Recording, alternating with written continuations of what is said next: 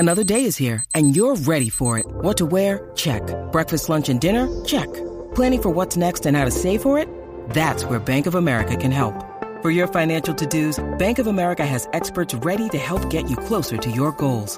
Get started at one of our local financial centers or twenty-four seven in our mobile banking app. Find a location near you at bankofamerica.com slash talk to us.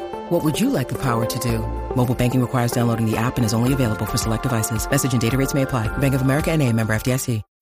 When you need mealtime inspiration, it's worth shopping Kroger, where you'll find over thirty thousand mouthwatering choices that excite your inner foodie. And no matter what tasty choice you make, you'll enjoy our everyday low prices, plus extra ways to save, like digital coupons worth over six hundred dollars each week. You can also save up to one dollar off per gallon at the pump with fuel points. More savings and more inspiring flavors make shopping Kroger worth it every time. Kroger, fresh for everyone. Fuel restrictions apply. Hey everybody, welcome to Performance Anxiety. This week's show features founding member of the Lilacs, Ken Kurson. There's some discussion about family issues, college disappointments, working with Richard Lloyd of Television. We talk about the value of trade school and E Ps. And then there's some Bozo's serendipity. And then we talk about the new E P by the Lilacs. Go to their website, pick it up, check it out on all the streaming platforms. Go to Amazon, wherever you can find it, buy it. Check them out on social media at the Lilacs. Check us out on social media. Instagram and Twitter is at Performance A N X. Facebook is Performance Anxiety. And go pick up some merch from us while you're at it at performance a n x dot threadless dot com. Remember to subscribe, rate, and review. And enjoy Ken Kurson of the Lilacs. Hey, this is Ken Kurson. I'm the singer of the Lilacs from Chicago. We've got a new record, The Lilacs Endure. Uh, out now, and I'm thrilled to be talking about it on Performance Anxiety. Uh, you might get my wife in the background there a little bit. Let me make sure she's decent. She's doing a crossword puzzle. No problem. Melody, you, you want to wave to my new friend here? Mark, the, Mark, this is Melody. We're hi. We're newlyweds, so pardon us if oh. we're a little little gooey after one year. Congratulations. That's awesome. Thank you. One year, huh? Yep. Oh, man. You guys got some catching up to do. I, this year, my wife and I will be eighteen years.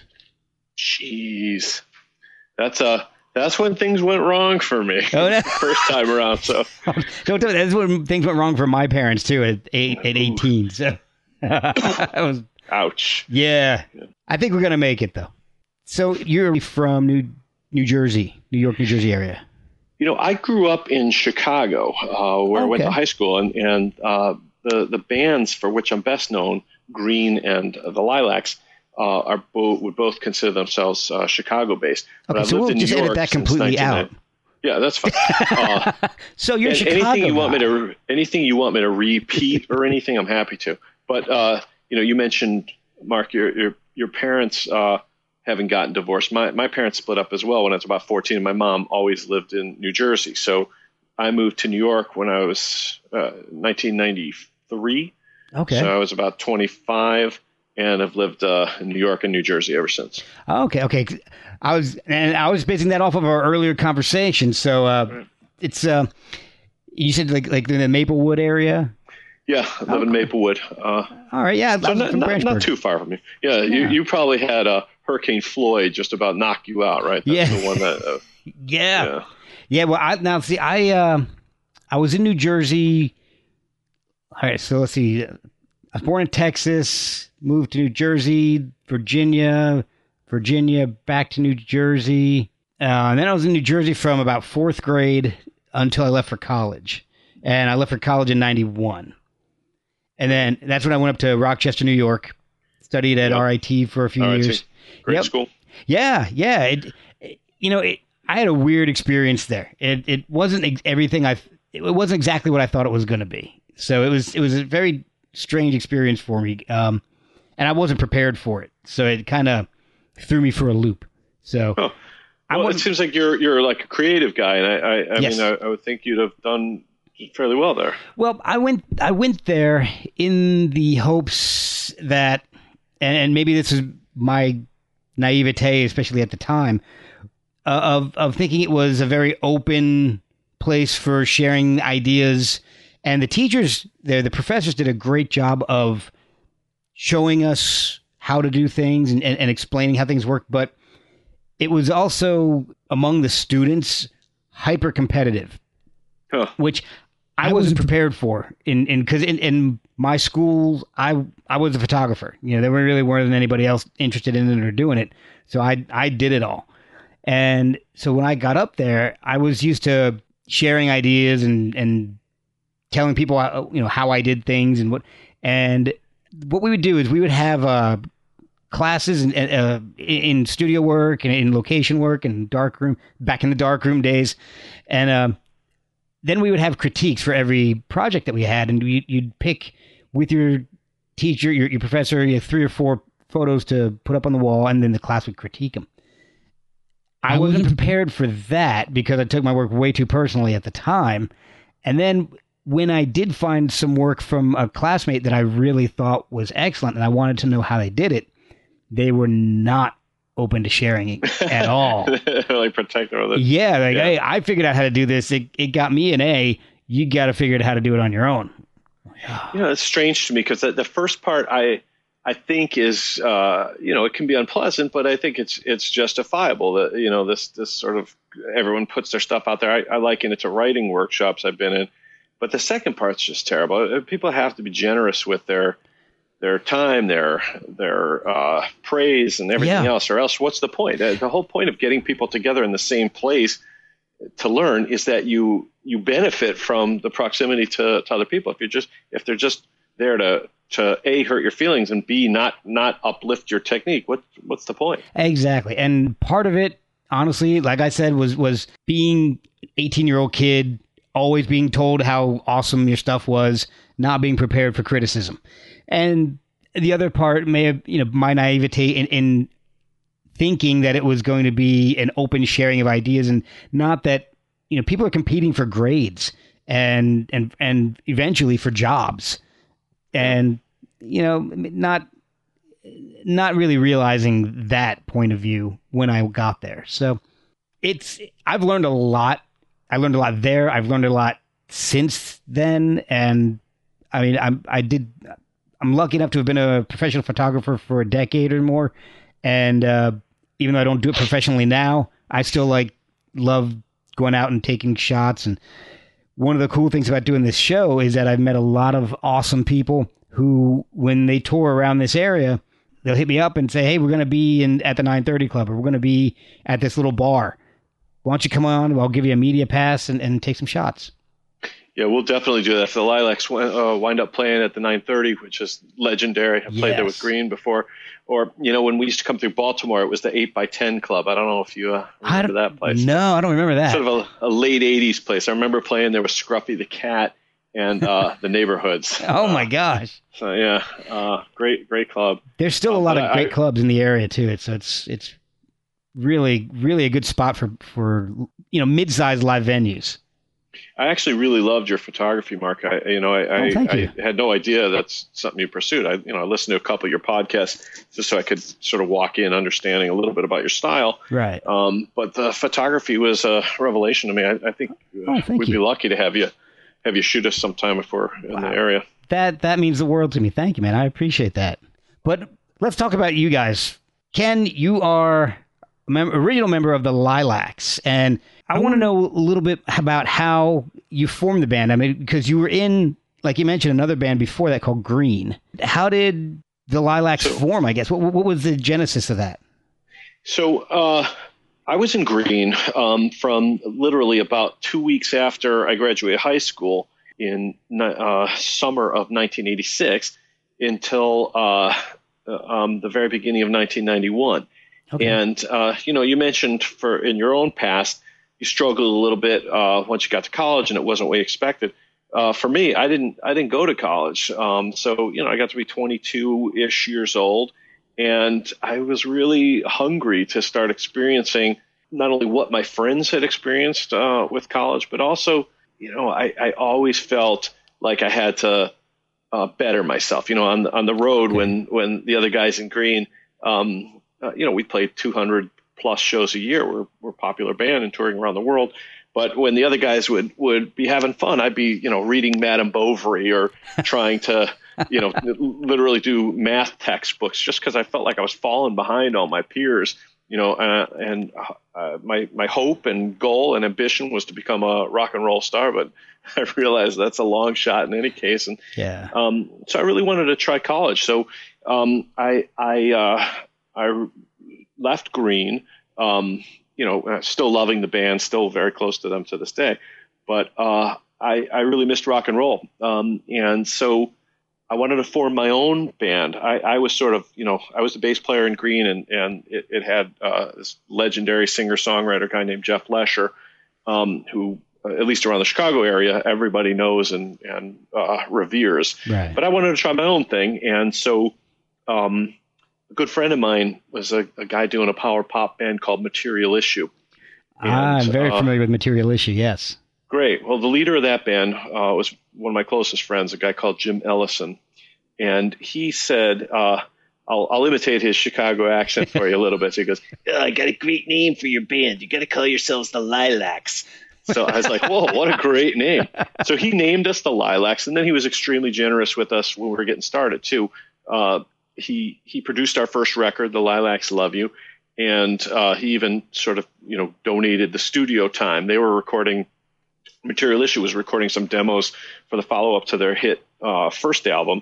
You know, they were signed to a major label, Mercury. Yeah. So he take, took out all this time to produce us and donate studio time to us. Wow. Um, and, and that's really why I founded The Lilacs, so that, so that I could have, you know, my own band where I could be the singer and write most of the songs.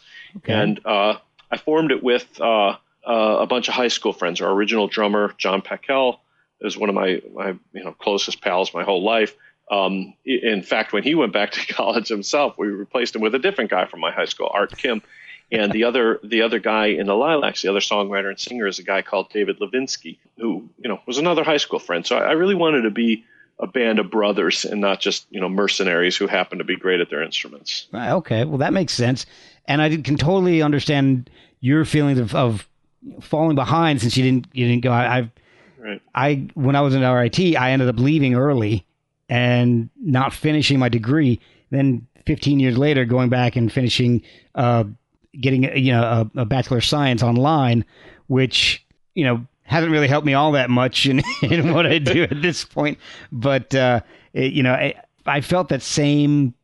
I had that same feeling of missing out on, on yeah. and, and not, not having that accomplishment that people are looking for, that, that whether you, you need it or not, people are looking for it. Well, I, I admire you even for finishing because I, I never did. I matriculated at the U of Chicago and I went two years and I loved it. But uh, first of all, I couldn't afford it. Yeah. Um, and secondly, you know, by, by the time I did two years there, I was twenty-five years old. I was dying to get started with my life. And I just, uh, basically on a whim, I drove from Chicago to New York um, to wow. become, you know, find my find my living as a writer. Um, always intending to go back to college and finish a degree, but uh, happily, um, I've made a, a good career as a writer. And uh, you know, I never felt the I never had the time or really felt the inclination to go finish up college. So I, I remain a college dropout to this, to this day. Well, it, it, like I said, I, I think in this day and age, it's it's. not always necessary. It's it's not as uh, it's not as pressing a need as it as it used to be. It doesn't it doesn't maybe it doesn't hold as much weight as it does. I think things like trade schools are so underrated at this oh, point. I agree totally. And apprenticeships, yes. and all all kinds of ways of doing things. You know, the college degree thing. It it probably matters for your very first job, but once you've once you've had that job, everyone's interested in what you did at your last job, not how you did in college. So exactly. you know, I've I've written five books, I've written countless newspaper articles and magazine articles for the best regarded places in, in the world, you know, Wall Street Journal, New York Times, Esquire, et cetera. Um, and no nobody cares that, that I didn't finish college. Yeah, nobody I, nobody even asks, I'm sure. Yeah. So yeah. The Lilacs. You were named the Lilacs. You were christened the Lilacs. Was there any reason? Did, did Jim ever give you a reason why he liked that name or why he thought it was fitting for you guys? you know, he, he never really spelled it out. But I think what was happening is that there were a couple bands then, like the Posies, that you know, were kind of, oh yeah, um, and and you can maybe even count Guns N' Roses in, in that sort of general named after flowers uh, mix. Um, so I, I think that, you know, Jim was a very uh, strategic guy about the music business. This is a guy, you know, in Chicago, the indie rock thing was to pretend you didn't care about success. So even as all these bands all around us were getting signed, Material Issue and Smashing Pumpkins and Urge Overkill, uh, Liz Phair, even uh, amid, you know, a lot of successful bands kind of coming out of that scene, the big thing was you had to walk around Wicker Park and pretend you didn't care. So God, Jim yeah. was not into that at all. He was totally about his career. He had it all mapped out. He wanted to like draw, drive a cool car and drive, a, you know, wear a cool leather jacket so people would know what a success he was. And so, you know, when he, when he came up with the Lilacs, I think he was thinking, well, this is working for a lot of bands. We got bands, you know, who are getting to be fairly big by doing that. You should do it too. I completely identify with that. I, I get it. You know, I wanted to be a success also. That hey, I mean, that makes that makes complete sense. Now, did you guys, you you formed in the late eighties, but your first E P didn't come out until ninety-one. Uh, was there a lot of just grind in there and a lot of touring? Or any, any uh, mu- was there much studio time until the, the E P came out? You know, um, we, we went to the studio to record our first uh, E P, and um, there was a delay. I, you know...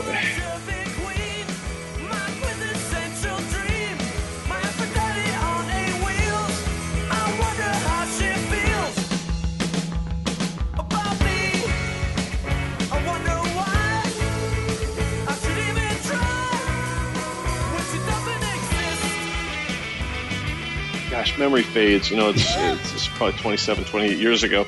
So I don't remember exactly what it was, but I was really in no hurry because, um, you know, at this point, like I said, I was going to college and um, we were, we were, I wanted to become a really good band. So one of my frustrations with, with Green, when I had been in Green, is that we had tremendous buzz. I mean, Jeff is, is uh, I would say after Curtis Mayfield, the greatest singer I ever knew who came from Chicago. Um, and one of the greatest songwriters. Um, so uh, our records were almost universally praised, um, beloved by critics. But we'd, we'd go and do these important showcases in New York or Los Angeles where some important record label was going to come see us. And we just were not a, a, a powerful live band. We were not a, you know, a, we were not a tight live band. Okay. Um, you know, and I'll, I'll take whatever share of blame is mine for that. I, you know, I was not as good at bass as I probably should have been. So with the Lilacs, uh, especially since we were we were friends first and not, you know, studio musicians or something, I really wanted to get get good. And uh, we practiced a lot and rehearsed a lot. And I was in no real hurry to release stuff. So, yeah, there was a little bit of a lag. But once we started putting stuff out, we, we started putting stuff out pretty quickly. And at that time, and, and I don't know if this is – maybe it's coming back around to this, but bands were putting out E Ps at, at first. And, and I like that idea. You know, it, it, two to four songs before they came out with a full length. And and, and I, there's a while there where it just, it, that wasn't happening at all. I mean, bands were just putting out album after album and it was, and it was, you know, maybe not as high quality, but, but they're just, just being pushed to put out stuff. You're so right. Now in the iTunes era, you know, it's really all about the single, but you're totally right. When, when especially when grunge happened, there was like this real feeling you have to have like a, a depth, uh, you know, a, a really sustained album to be taken seriously. Yeah. And the Lilacs as a as a pop band, where our, our entire concept was to to be unashamedly um, poppy. I, I loved singles. We we put out uh, of the, our four releases, um, three were seven inches. Yeah. And the you know the reason we're talking now because of the the new uh, the first Lilacs record in twenty-five years. That's a four song release, and it's it's a perfect format for me. If we had six songs that were great, I would have done six. If we only had two, two would have been fine. But at this point in my life, where we're not doing this for uh, you know to try and make a living, right. I I just want to put out the best songs we have. We have four really great songs. I'm really proud of them. You know, it was the honor of a lifetime to record with Richard Lloyd producing. Who, by the I'm way, really thrilled this is getting out. Who, who, by the way, is a former guest on this podcast. Oh, no kidding. I, I looked yeah. through the whole, uh, I must have missed that episode. I looked through like the last forty. Yeah, he was he he was fairly early on. I've, I've released fifty-one or fifty-two at this point. And uh, so, he, yeah, he was fairly early on. That was a weird interview. He's a weird dude. He's an exceptionally strange, uh, uh, I will use the pretentious phrase, he is sui generis. He is, he is one of a kind. Um, we really enjoyed working with him, and I learned a ton. But yes, a, a definitely uh, unique character. I'll, I'll give you a quick rundown of, of, of how the interview went, because it, it, my interviews last anywhere from thirty minutes to like two and a half hours. So I, I mentioned, mentioned this to him. I sent him, I gave him the uh, link to the show so he could check it out. And uh, we get on, and he's, first of all, he's, I'm trying to, I like video if possible, because if we can see each other, it lessens the chances of us talking over each other. I can see when somebody's about to say something, or and vice versa. He gets on, gets on video for about ten seconds. He goes, oh, we don't need that. Click. Just audio only. Like, okay, no problem. No problem. I'm I'm fine with that. I've, when I when I had Trey Gunn on, the phone was on video, but it was in his lap the entire time. So I, I got a, like ninety minutes of Trey Gunn's crotch. So, but... When we, so Richard turned off the video. Then we're, we're talking, and we, we go through his childhood, um, stories about him blowing up a Chinese laundry, um, yep. all these crazy things that happened. And we get to the television era of his career, and he's like, I got to go in a few minutes, just to let you know. Okay, so let's skip over television, because that's pretty well documented. Tell me about working with Matthew Sweet. So... It was just, it was a very strange interview. We we well, totally bypassed I, you know, his biggest band. That sounds nuts to me, but I, I got to tell you that if you're, if you're really dying to fill it in, uh, fill in the gaps, I, I'm like an addicted uh, reader of rock memoirs, and uh, his is really good. Oh, everything um, is combustible? Yeah. yeah. It's, it's really good. It goes through the stories you just mentioned, but the television stuff. And the good thing about Richard is he, he's, He's still pretty angry about a lot of the stuff. You know, really sometimes is. when you when you read these memoirs and you're dying to read, you know, the, the the dirty, angry stuff. Like, you know, Keith Richards just brutalizes Mick Jagger. Yes, uh, read that one. And, and um, I just I just saw the Rolling Stones for the very first time on Monday, and oh, they, wow. they they have such chemistry on stage. And to me, it only was enhanced by the knowledge that of how painful it's been between them at, at times. Yeah. Um, so, and that doesn't mean they're faking on stage. It means people are complicated. And, you know, anybody who's been, you've said you've been married eighteen years, I've been divorced. You know, anybody who's had a long marriage knows that there are times you absolutely love the person and want to, you know, want to kill them at the exact same time. So, yeah. um, so what I loved about Richard's memoir is, uh, he's, he's kind of still, Uh, holding a grudge against, you know, Tom. Yeah. uh, it's it's really um, I, I love that. So uh, it is, and he's crazy. He's just incredibly honest and has this unbelievable memory. So it's a shame he didn't detail that for you on he, uh, your podcast. He kind of did about not not necessarily the television years, but his memory was on full display because he told me he remembered being born. Yeah, he, he has said that in his memoir, too. It just seems impossible it to does. me. What do I know? It's, yeah, exactly. I mean, uh, you know, I can barely remember what I did last week, so I, you know.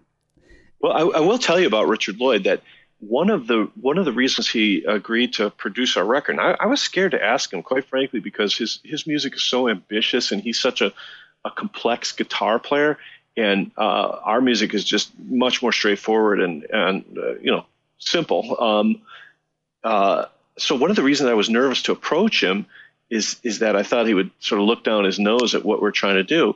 Right. Um, but I, he and I know a lot of people in common. Uh, in you know, uh, I live in the East Village, and um, sort of he's still well-loved in that scene. So the reason I believe Richard's memory is as accurate as it is is because all these people, and I'd say, hey, you know Richard Lloyd, they tell me these phenomenal stories about sometime they, they met him. So later when I got to talking with him before, you know, well, well I was asking him if he wanted to produce us, I'd say, hey, you know, Joe Smith uh, said to say hi. Oh, I remember Joe. We did this. And he'd tell me the exact same thing that wow. they told me, even though to them it was a much more significant event. They were meeting the great Richard Lloyd. Yeah. To him, it was, you know, often just some kid who was his admirer. He remembered everything. So his his memory really is uh, extraordinary. He might be one of those people, and I've read books about this, that they can't forget. Like, I think Mary Lou Henner is actually one of these people. I was I was just about to cite her. Yeah. You, you just mentioned she supposedly like remembers every single day of her life. Yeah, and, can, and it's a it's a it's a curse. Yeah, you can throw out any day. Like, what happened May fourteenth, nineteen eighty, and she'll boom, she'll know exactly what happened. And yeah. I God, that would that would be horrible. There, there's so many things in my life like I want to forget. The, the bad days, right? Yeah, like would you just be reliving the you know that's the, that time I said something really stupid to this person I love. Yeah. You'd just be reliving it over and over in a, in a loop. Yeah, exactly. I that you know, a lot of people think that would be amazing. You'd never forget anything. It like I God, there's so many things I'm glad I don't remember.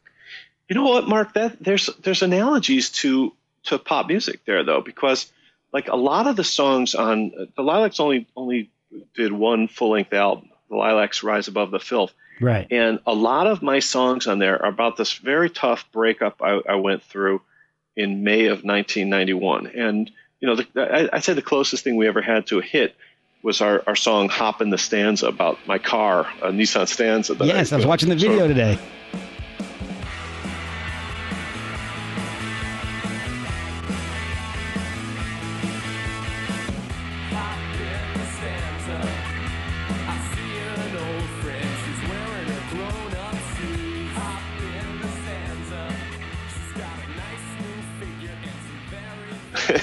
It played a big role in the in the breakup, and you know having to play that at every Lilacs gig for the next you know however many years, it kind of does put it. It's that same loop. It's like now, oh crap, I got you know because now I'm, I I I love and admire that that person who I broke up with. You know, yeah. It's all good terms. So you have to sort of replay these unfortunate incidents over and over and over. So uh-huh. it is a little bit like uh, a memory loop. I never thought of it like that. So you, you pour your heart and soul into creating this song or an, even an entire album. It connects with people. And, and now you have to relive it every every time you're on stage because everybody yeah. wants to hear that song or the, that. Right. The track from yeah, the you got to sing it with real passion, too, yeah. you know, um, or especially if it's a, you know, a heavy emotional song. God, um, so, I never thought of that that way. You're mentioning that one full length and three E Ps. What caused the dissolution of the, the Lilacs back in what, ninety-two, three? We, no, it was uh, fall of ninety-three at our, at our very peak. We had all these you know headlining shows booked all over the Midwest. Uh, it, it's really simple. I, I had to get out of Chicago. I It was time to – I had I wanted to get out of music. I wanted to get out of Chicago. I wanted to get out of college, everything. I just – you know, pulled the ripcord, so to speak. I wanted okay. to move to New York and become a writer. And I felt like, God, if I don't do this, like literally right this minute, I'm never going to do it. So I packed up uh, this crappy car that I had, this, uh, you know, Stanza. Uh, by then it was, a, uh, it was a Honda Accord, a, a terrible manual one that, uh, you know, was like twenty years old and uh. Uh, had about a thousand Chicago parking tickets on okay. it.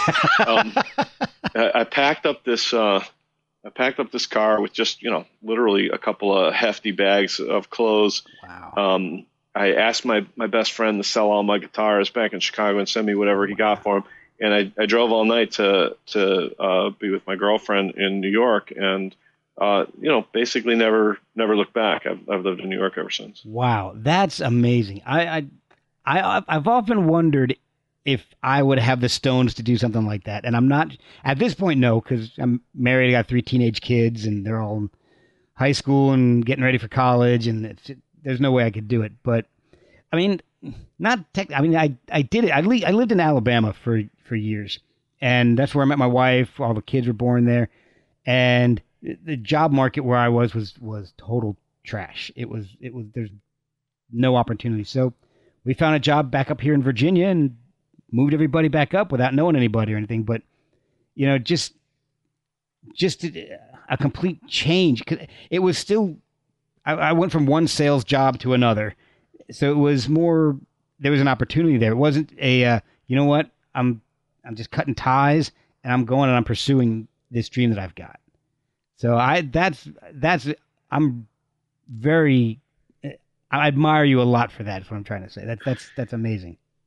Well, I so appreciate you saying that, but I don't really even know how admirable anything I did was um, I, I, I would felt like I was suffocating. Like I, I had to do it. It was, you know, I, I don't know that I can honestly look you in the eye, and I'm glad we're on video uh, because I, I don't, I don't think I did anything heroic. I, th- I think I, it was just like a save myself type moment. But I do want to follow up on something you said, because we're on this podcast, which is that I re-listened to uh, Shit Town, um, uh, oh, yeah, which yeah. is totally set in Alabama. Yeah. And I think it really is like as good as the original serial. It, it, it is such a, at least as a portrait of a, a character, the, the, the main guy who's being portrayed in that podcast is so interesting. Um, yes. That, uh, you know, Um, I, I, I love Alabama, and I've been there uh, many times. That was actually a, a, a state where Green was popular, so we stayed there oh, a few cool. weeks. And yeah, um, and I had a, a friend who was imprisoned in uh, near Montgomery, so I, I oh, wow. came to visit him a few times. Um, and that that podcast uh, is is really special. So. Yeah, and and I've listened. I haven't honestly, I haven't finished it yet. It, it's one of those I started listening to, and then. Something I don't remember what happened, and because I started listening to it recently, actually, um, yeah. I, I listened to all of Serial, and then they started the second season of that, or second storyline in it, because you know, and then right. it, that came up as a suggestion, and I started listening to it, and I haven't gotten all the way through it yet, but it's it's, it's very compelling, and there's even sort of a. a a twist uh, toward the end. I don't, I, I can't think of a good way to do it without spoiling it. But if, if, if, if anyone uh, is um, needing a, a break from performance anxiety, although why would you? I've, I've been enjoying listening to it all day. So um, Thank you. I, I really recommend uh, Shit Town. I, I, I think it's, it's a great one. It's, uh, it's definitely a, a more serious topic. And I, I, I love Alabama. I, you know, I lived there for eight, nine years. My wife was born and raised there. And everybody that I know there, my my uh, my brother graduated from the University of Alabama. Um, still have a ton of family and friends down there. There was just no work. If I mean, yeah. and it's hot as shit down there. Oh my god. Yeah, it would seem pretty inhospitable uh, to certain kind of like sort of knowledge worker. Oh yeah, I'll, I'll tell you. I, in my my first sales job. Down there after I had, you know, leaving photography, my, my wife finding out we're having our first child and then needing a job with some insurance and all that. I, I, I got a, an insurance sales job, and I was going door to door during the day trying to sell insurance. And Southeast Alabama, who, rough. oh dude, Southeast Alabama, rough. Who is at home during the day? People who don't qualify for insurance. So, yeah, not not insurance buyers. No, so so I it was a rough job, and I would go out in my to my car, and it was maybe a fifteen to twenty foot walk from my front door to my car, and by the time I got to the, my car door, I was already sweating. It was just so hot and humid. I was way down, way down south in in the uh, southeast corner of, of the state, down near Dothan, uh, right off of Fort Rucker. And it was just hot. I've never, it, it's just an, it's like you you live in a bowl of warm pea soup. Yeah. Well, uh, you know, there's a certain type of person who really loves that. And I mean, you know, I, I, I got to put on Drive-By Truckers uh, oh, yeah. on a pretty regular basis. And Love those I, guys. I really think that, uh, you know, there's no, without that heat, the exact weather you're describing, there might not be a Jason Isbell. So. Um, oh, yeah. You know, or, uh, I mean, and it's funny because I, I didn't even really get into the Drive-By Truckers until after I left the state. But listening to it, that's the sound of Alabama. That's what Alabama yeah, sounds exactly. like. Exactly. It's just what it feels like. That's, that's really well put, Mark. It is amazing. So, so all right. So the band dissolves and you start writing. Yeah. twenty-five years go by and you guys decide to get back together. What? How did that ha- all happen? Yeah, I want to tell you that story and share it with your listeners um, because I, I, I wish I had sort of heard this story, you know, ten years earlier than, than I lived it. Um, so in two thousand fifteen, uh, I got divorced after nineteen years of marriage and, you know, a, a warm, happy marriage with three great kids. during, you know, probably seventeen or eighteen of those years. And then things just went to shit really fast. And uh, in in working through it, first through marriage counseling and then, uh, you know, through continued counseling on my own, I started to realize that I, I had fallen into some really bad ruts. Um, and I, you know, I, tr- I took a hard look at myself and said, okay, you're not, things aren't working. My my career, my professional life was off the charts. I had achieved all of my goals. I was the editor-in-chief of a newspaper in Manhattan, which, you know, to me was like the pinnacle of what I what I came out there to do. But uh, I let my personal relationships um, atrophy. And so one of my one of my goals was to start saying yes to things I had said no to, and also no to a few things that I had said yes to. So from time to time over the course of twenty years or so in, in New York, Uh, I'd get asked, uh, mostly in Chicago, where I'm from, but uh, you know, all over the country, hey, why don't you put the band back together and do a reunion show? Um, or, wow, it's the fifteenth anniversary of this. Why don't you come out and do a, uh, uh, you know, a reunion show? And I always said no, it, reflexively. And all of a sudden, in uh, sort of late twenty sixteen, this guy, uh, I had a reason to talk to Joe Shanahan, who runs uh, Chicago's uh, biggest and best rock club, the Cabaret Metro. Oh, yeah, yeah. And he said, uh, you know, I always loved that Lilacs record. I always kept it on my my uh, table here. Um, sometimes people still ask about it. You ever think about getting back together? I said, yes, I do. you know? um, so it was it was the most pathetic kind of like self-help, uh, you know, reaction. Stuart Smalley but, kind of thing. Exactly. Exactly like uh, Stuart Smalley. Um, and... Uh, It's funny to mention that because I've been thinking about, I've been thinking about, um, yeah, well, anyway, so, uh, I, I call, I said, I said to Joe, I'm only going to do this if on two conditions. One, all the original guys want to do it. I don't want it to be, you know, Ken Kurson and, you know, three schmoes who I don't really know. And right. Two, I will only do it if we can be good. I, I, I don't want, I had just recently seen Styx and Foreigner and, you know, and they're all like pretty old. Yeah. And Styx was awesome. They, they sounded really good. They they sort of had a, a fake Dennis DeYoung, and he was always kind of the most annoying member of that band anyway. So, oh, I agree. Um, but then Foreigner was terrible. Uh, really? Just awful. Going through the motions. All the it was all fake guys except for um, for Mick Jones, and Mick was really sort of enfeebled by that point. Um, oh, and uh, I I thought. You know, uh, better to burn out than to fade away. Like if, if, if I can do this and be more like uh, Styx or like the Rolling Stones I saw Monday night wh- who were great, I'll do it. If it's more like, you know, the Who where they have to sort of stand in these isolation chambers and um, or Foreigner where they were just terrible, I, I don't want to do it. So right.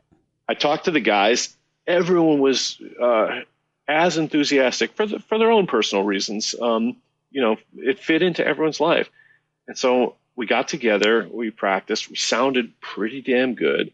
And then we played this show and it was amazing. It, w- it went great. The fans were great. Um, there was even a few new fans and, you know, seeing some of the That's guys, good. kids, kids in the audience was, was a treat for me. Um, and, uh, you know, I remember at that show, all three of the other Lilacs had their kids there, their spouse there, and their parents there, all three of them. And oh, wow. Uh, my parents are dead. I had no spouse. My oh, kids no. didn't. My kids didn't make it. They're back in New Jersey. Oh. And I thought, oh man, the rock and roll life, you know. Yeah. But um, but that's where there's a there's a nice story. Now now I'm married again, and uh, you know my kids are really into coming to see the band when we have stuff to do. So and my ex-wife even comes to the show sometimes. So oh, wow, um, you know everything's coming come around, and I think that uh, for. You know, I don't know you well enough to be giving you psychological advice, but uh, I certainly don't know your listeners. But I, I do think I've, I've tried really hard uh, to to keep up, to keep saying yes to things that I had said no to, um, and it's it's working out for me beautifully. That's that's a great story. I'm, I'm so glad to hear that. It's funny. My parents have been divorced longer than they were married, and they still can't talk to each other. So it's right. it, and I mean, for what, right? And for it, what reason? Oh, it, it's Who wins? Yeah, exactly. They're both with different people now. They they both have their own different lives. Yeah. I tell you, I have two siblings. I have a younger brother and a younger sister, and we're all married. And the the weddings were the most awkward things on the planet. It was just trying to keep my parents separated was, was half half of the, and they don't actively go and try to fight with each other, but you know, there's always something going on. They, they just can't stand to be in the same room with each other. So, so I'm glad to hear that it, that it works out for some people sometimes. That's nice to you know, hear. You know, it's, it's interesting that you said that about your younger siblings, because uh, I, I have three kids. Uh, well, I have five now that I'm remarried, but so my sort of three, you know, um, one of them, the, the middle one had her bat mitzvah right after we got divorced. And that okay. was very awkward and very tough. Oh, uh, I can imagine. You know, my, my ex-wife and I, I, basically she planned everything and uh, she did all the work, but, but it was very hard for us to be on the same page.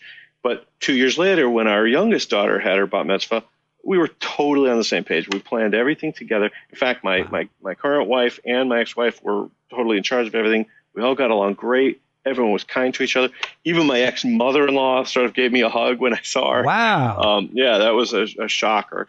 Um, you know, naturally, I, I checked for anthrax spores, which yeah. she might, might have placed on my shoulder. But um, uh, so far, so good. Yeah, yeah, you're and, still here. That's good.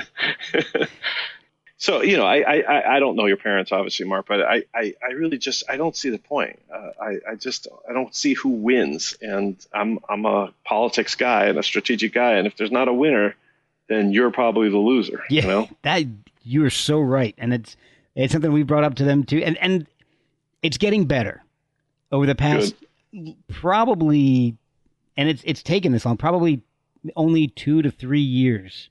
It's gotten a little bit better. And they, like hmm. I said, they've been, they've been divorced longer than they've been married, than they were married. So yeah. it, it's just insane. One thing I wanted to ask you about, and I, I say that a lot because every, every time I think of something, that's, that's apparently the phrase that comes out of my mouth, but I wanted to know. You're like Columbo. Just one yeah, more thing. Uh, one more thing.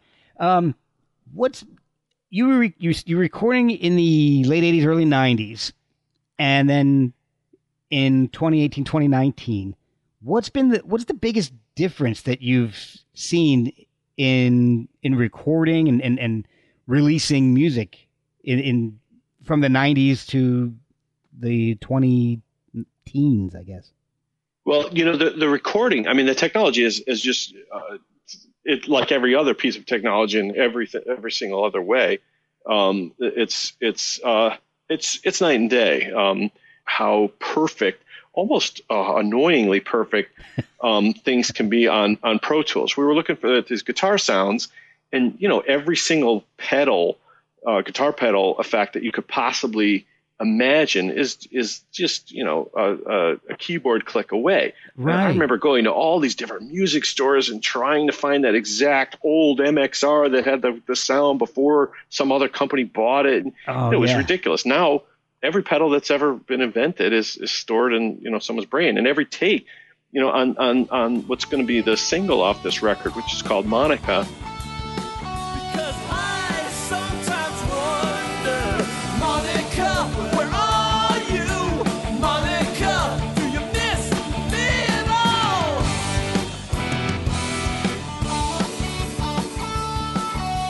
Hey, Missus Drawer of Thinks and a Fish. Um, there's this really good bass fill that uh, our bass player sort of forgot to do in the third time through the chorus. And it was like way after we had, you know, sort of put our instruments away and everything, nothing was mic'd anymore.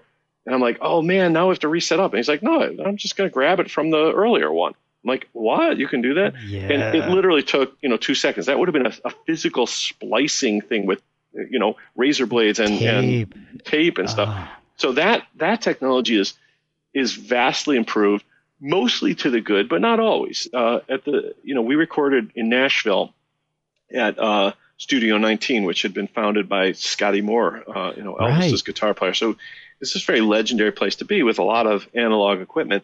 But right across the hall from us, um, you know, a hip hop artist was was recording.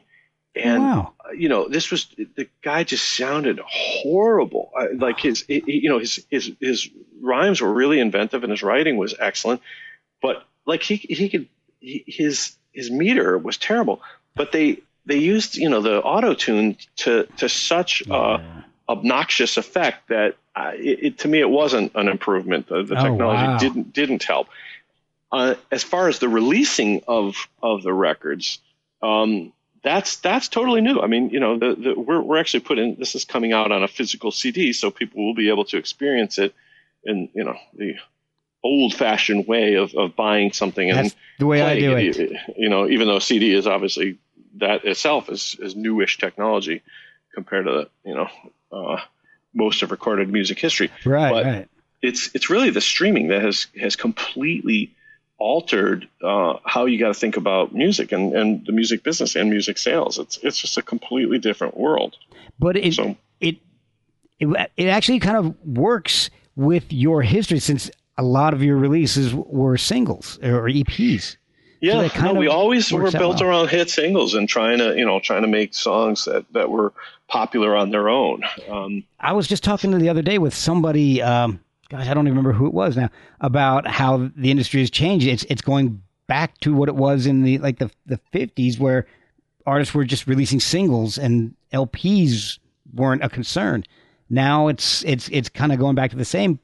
You know, people are just writing a song, recording it in, you know, in their house, using Pro Tools to make it sound professional, and then releasing it in a week.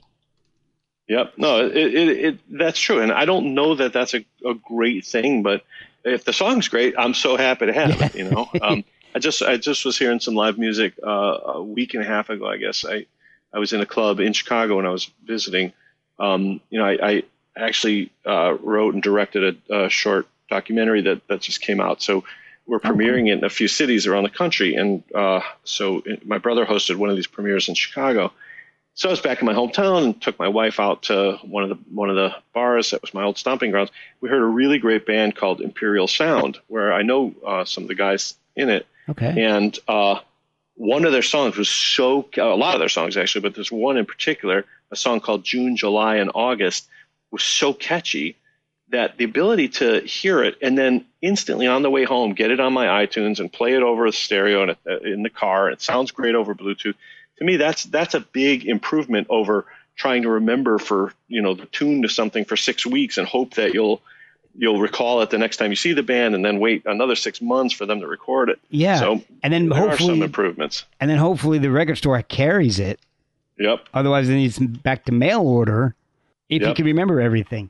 What was the atmosphere like at Studio nineteen? I mean, that that's a, a legendary place. I mean, you know, Scotty Moore. I mean, uh, I thought the atmosphere was really great. You know, I, I, I feel like I'm sensitive to my environment and can can kind of perceive, you know, uh, the, the word in Hebrew is neshama, you know, the okay. the, the soul of a place. Oh, okay, um, okay. But that's that's probably B S, because toward the end of our recording there, when I was totally soaking up this experience, the guy said, "Yeah, it, this isn't really the, the, the same physical place as it was when Scotty Moore owned it. Oh, it moves it." I'm, I'm like, "Oh, I thought I saw his ghost." You know, um, so it's probably B S. But I will tell you, it's a, it's a great sounding room. I mean, the main room there, it's a very live, open room, and yet it's it's, it's covered in wood, so you get this really nice soaked, um, you know, overtone. So our, our drummer is just this unbelievably hard-hitting guy. His nickname is the Freight Train. Oh, geez. And um, when you could really hear the wood of drums in a in a room, uh, is is very special to me. That that's when I, I feel like a room really makes a difference. Were the four songs on the E P all new tracks, or did you go back into the, uh, the old database and, and pull out some old ideas that you'd been working on? Uh, exactly half. Um, oh. So. The, the the hit Monica, their single, I should say, um, is is an old song that I, I wrote in nineteen ninety-three, and but we never had a chance to record it. Uh, another band called the Returnables uh, did record it on on an album, and it, it became something of a signature song for them. Oh, cool. Um, but the Lilacs never had a chance to record it, so I always wanted to record it, and it came out great. And then uh, we have a ballad on there called Blue Spark by I David Levinsky. Oh, yeah, no, it's a great song. Um, And that was also from, from the old days, although we update, updated it. This, this crazy, wild keyboard player showed up at the session, and we just had him go nuts on an organ solo on it. Um, and then we have two new songs, one by me called I Saw Her First, first song I'd written in over twenty years, and one by David called Shadow of Doubt, um, which I think will be our next video. Um, oh, it's, cool. it's, a, it's a really visual song.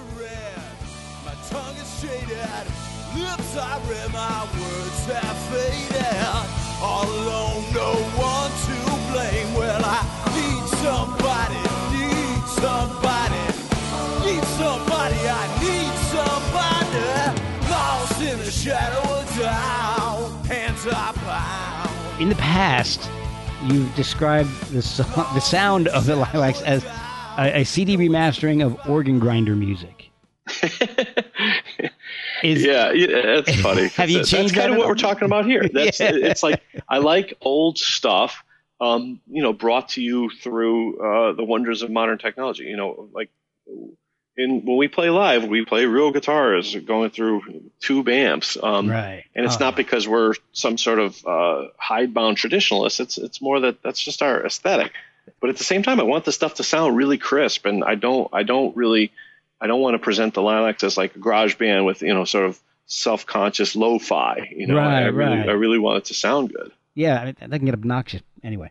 Yep. So now in the, you've also cited when, when you were, I guess in the early nineties, the influences on the band were the band on Bozo's Circus before it went to one guy and a synthesizer, which I thought was, was a brilliant, great response.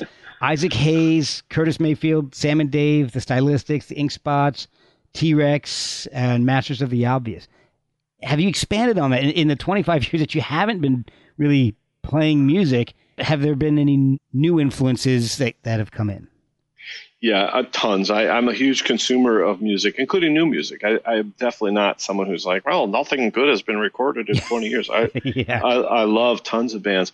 Uh, although I will say, I, I, I remember the quote that you're referring to where I listed those. I think that was in the Chicago Tribune. Yes. Um, and I'm I'm very proud of myself at age twenty-two or whatever to have gotten the, the Ink Spots and the Stylistics. I know. You know. I was, good on me for, for remembering those guys. Um, I, that almost hit me as hard as the Bozo's Circus part. That the comedy side of, uh, of me really, yeah. really appreciated that one.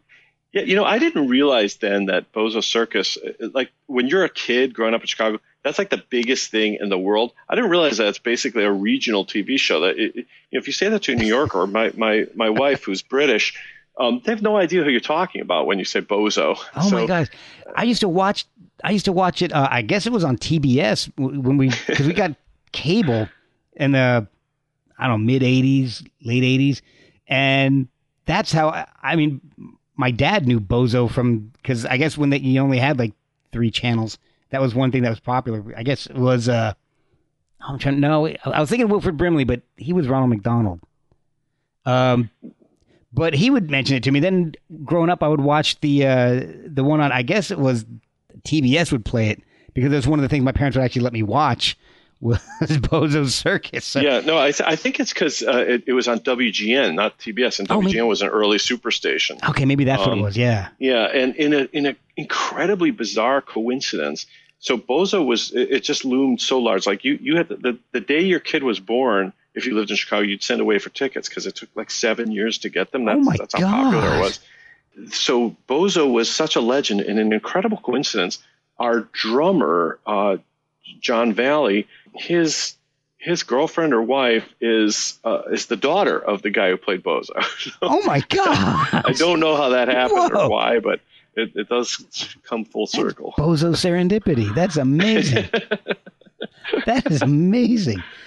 Yeah, I will tell you that talking about the technology and all and the, and the sound, I really do love the sound on your the older stuff and the new stuff. I mean, you, you've got a very gritty sound. Uh, Even on uh, the, the songs like like Pointless.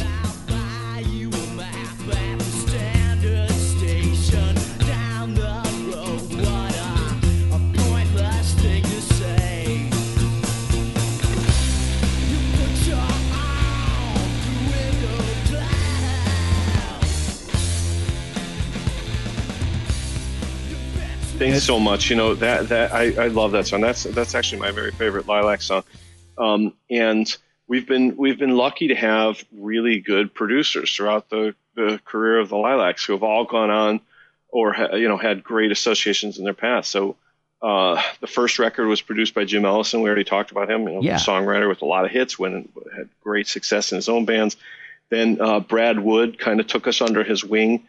Brad went on to produce uh, Liz Phair and yeah. uh, hundreds of other terrific artists. And, oh yeah. Um, he's a great musician as well. Um, and then to work with uh, Richard Lloyd, you know, who's a legend and says no to most stuff, um, yeah. but, you know, took this on because he, as he put it to me, he, he sort of, he smelled a, a, a Cars-like potential, and he always felt that the Cars were the co- hit commercial version that television should have been. So oh, okay. um, that, that's that's like such an honor to me. First of all, I love the Cars, um, oh, yeah. but secondly, that, that he, you know, considered us in, in the same breath uh, um, with television and the Cars is is really meaningful to me. So we've we've benefited from. From great leadership from our producers, and I appreciate you you listening with such care. Oh gosh, I, I love Pointless. It, it, it's to me, I so I listened to it, and the first thing I thought of was that the song itself was actually a, several years ahead of its time, because it starts off with an acoustic, almost like like a, a I don't want to say maybe Goo Goo Dolls, but something what would become popular in the mid nineties, like like an Edwin McCain type of, of acoustic riff, and then it just becomes like Soul Asylum Mudhoney. Yeah, well, wow. That, I mean, that's that's huge praise. Dave, the, the writer and singer of that song, is gonna gonna love hearing this on the podcast. So I, ho- I hope this makes the final edit. That's oh, huge yeah. praise. And you know, we, we used to sometimes play with this band called the the Junk Monkeys, who are from Detroit and were somehow very close friends with the Goo Goo Dolls. So that oh, was wow. right about the era when Goo Goo Dolls were. This is sort of before they had hit singles with, like, you know, Boy Named Goo and uh, Name. But they, yeah, they were started starting to have these Replacements. Sound, didn't they? Yeah, they had like a, exactly. They had a, I think their first hit was um, "There You Are," which sounded exactly like something from like Tim era Replacements. Yeah, yeah. And um, the Lilacs definitely, you know, were on high alert when we heard them, because it was like, wait a minute, this is a band that has some indie cred, but is clearly trying to write hit singles, and that's yep. that's what we were all about. So. Uh, I can't wait for Dave to hear this podcast, actually, because he's he's going to love hearing that about Pointless. Well, it's got, it's got a great fuzz tone on, on the guitars, and most of the music does. And back then and now, did you use vintage equipment? And I guess, you know, something brand new back then would now almost be considered vintage at this point. So. Yeah, no, even then we were using what was then vintage, uh, partly out of, uh, you know, sort of uh, uh, – fetishizing old stuff, and partly out of poverty. You know, we just used our, our old stuff that we had. Um, so, but that, that was definitely a, a big value for us. So, so that's recorded. The guitar sounds there are Dave's uh, uh, Les Paul Custom, which, uh, you know, is a, a semi-hollow body, which is a, a rare uh, Les Paul, um, through a, wow. you know, Fender Twin Amp, uh, a Tube Deluxe Reverb. So, Um, I, I want to tell you a little bit about that record too, since yeah. since you mentioned that song, and I love that song. Um, and that's that um, uh, we recently remastered it. So uh, I, I told you Brad Wood had produced it.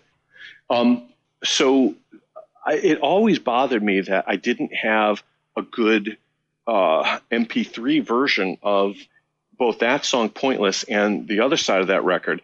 Um, which the song is one of my songs called "Have I Told You," which is the only song I ever wrote with this guy Paul Kay. Okay. Um, we wrote it together, and he's a he's a legendary songwriter um, out of Lexington, Kentucky.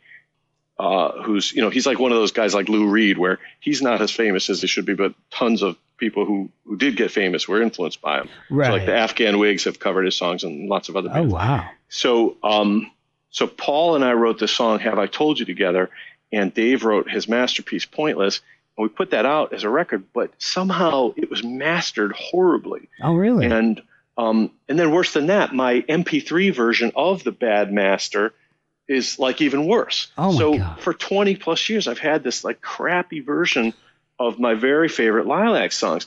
So uh, about six months ago, I called Brad. He lives in Los Angeles now, where he's making a uh, a good living as a producer. Um, I think he's working with Liz Phair again, too, oh, speaking wow. of, you know, bands getting nice. back together. Um, and I said, hey, can you dig out the, you know, the master of that? I'm, I'm actually thinking, I got, you know, finally at age fifty, I have a few bucks. So, you know, I, I'd like to hire you to remaster this thing, because it's always bothered me. And he looked, and he had like every session, like the, you know, two hundred sessions before it, two hundred sessions after it. But somehow that day just didn't make it to digital audio tape. Oh my God. So I just, I, you know, I felt so upset about it. So he actually, as a favor to me, he, he took the record, uh, you know, the physical forty-five, And, you know, using some Pro Tools and stuff, he beefed it up a little bit, but it wasn't that big of an improvement. Okay. And then he said to me, if you're still in touch with whoever, whatever label released that, they might have the digital audio tape too, because I always made one for me and then gave one to the label. I'm like, yeah, ah. I'm still in touch with them. So I called the, the, the guy, uh, Jason Cohen from Dead Dog Records, and he, he had it. He had it like right there. And it's oh so ironic God. because he's moved like probably fifteen times since then. He's, he's a rock and roll journalist, wow. a, a, a great one. Um, but he's lived all over the country, and I couldn't believe it. He found it in two seconds. Oh so we gosh. sent it to Brad, and then Brad, just as a, a, a favor to us, he's like, look, I'm, I'm an engineer and producer. I'm going to give this to L A's like best mastering guy. He does like real bands, you know, uh, huge bands that have platinum selling albums. And I just got this back. I'm telling you, Mark, it's like, it's like hearing a great band do our songs. It's, it's night and day. It's like, I, we've never sounded this powerful live or on record before. It's, it's oh, really wow. uh, exciting to hear. So uh, I'm going to actually send you that when I get a, it's, it's like a oh, wave wow. file now. It's like, you know, sixty, um, it, it, it, you know, it's a giant file. I can't yeah. even email, but um, I'm going to get one. Uh, and I'll email it to you because uh, oh, you're a fan of that song. I'll, I'll send you Pointless. Thank you very much. I, yeah, I loved it. I, it was. It's. Uh, I think out of the earlier stuff, it's probably my favorite song. It's. It. Uh, I love I, that. I really love it, and I'm really digging the new E P. And thank it, you. What I like is that the sound has matured a bit. You still have the the the great fuzz out tones, and but it, it's matured. You still have a. That the snarl from the earlier stuff, but it's not as, I don't want to say it's not as vicious. It's just matured a bit. It's it's it's like Iggy Pop with a little bit of Jeff Tweedy in there. And, well, those are two great comparisons. Thank you. I, um, I, I really I've been listening to it for several days now, and it's it's I've I'm really been enjoying it. Uh, Mark, that's music to my ears. Where can everybody find the new album? Because it, it, I'm gonna, it, it's coming out, I believe, the day I'm releasing this show, so on the sixteenth. Where can people find the album or the E P? Yeah, I think starting August sixteenth, uh, the Lilacs Endure will be available on all streaming platforms. You know, so iTunes, Spotify, Amazon, um, and I also uh, we're doing a you know physical release. I I don't know if uh, you know the record store business at this point with so many places closed. Is as efficient as it once was, but you know, hopefully it can be ordered from, again, from Amazon. You can go to the real lilacs dot com, or probably better yet, to go to uh, Prop the Music um, and and find it. That's our, our record label. So they, they have a successful mail order business, um, and it'll, it'll get it out to you. You know, hopefully it'll be as ubiquitous as a, a small four-piece band from Chicago could make it. That's fantastic, man. Thank you. I, I really appreciate you taking so much time with me, and I know I've kept you a while. I really, really like the album. Thank you for the thoughtful oh. uh, questions and the and the, the real.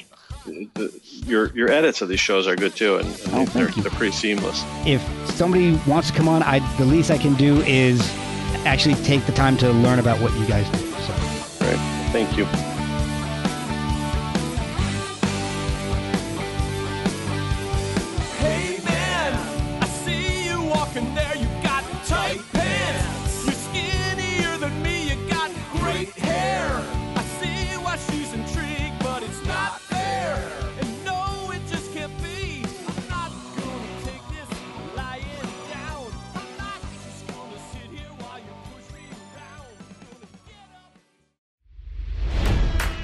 It's N F L draft season, and that means it's time to start thinking about fantasy football.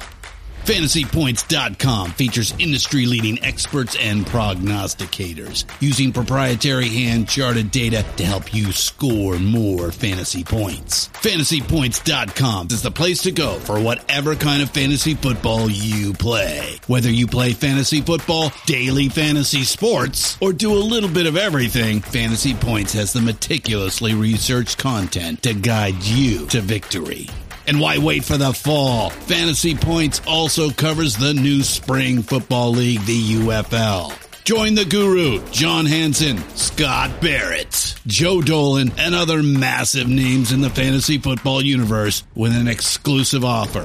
Use code Pantheon for fifteen percent off any fantasy points package, including the all-in package, with access to every article, tool, and data nugget that Fantasy Points has to offer. That's fantasy points dot com and code Pantheon for fifteen percent off at Fantasy Points. fantasy points dot com. Code Pantheon. Score more fantasy points.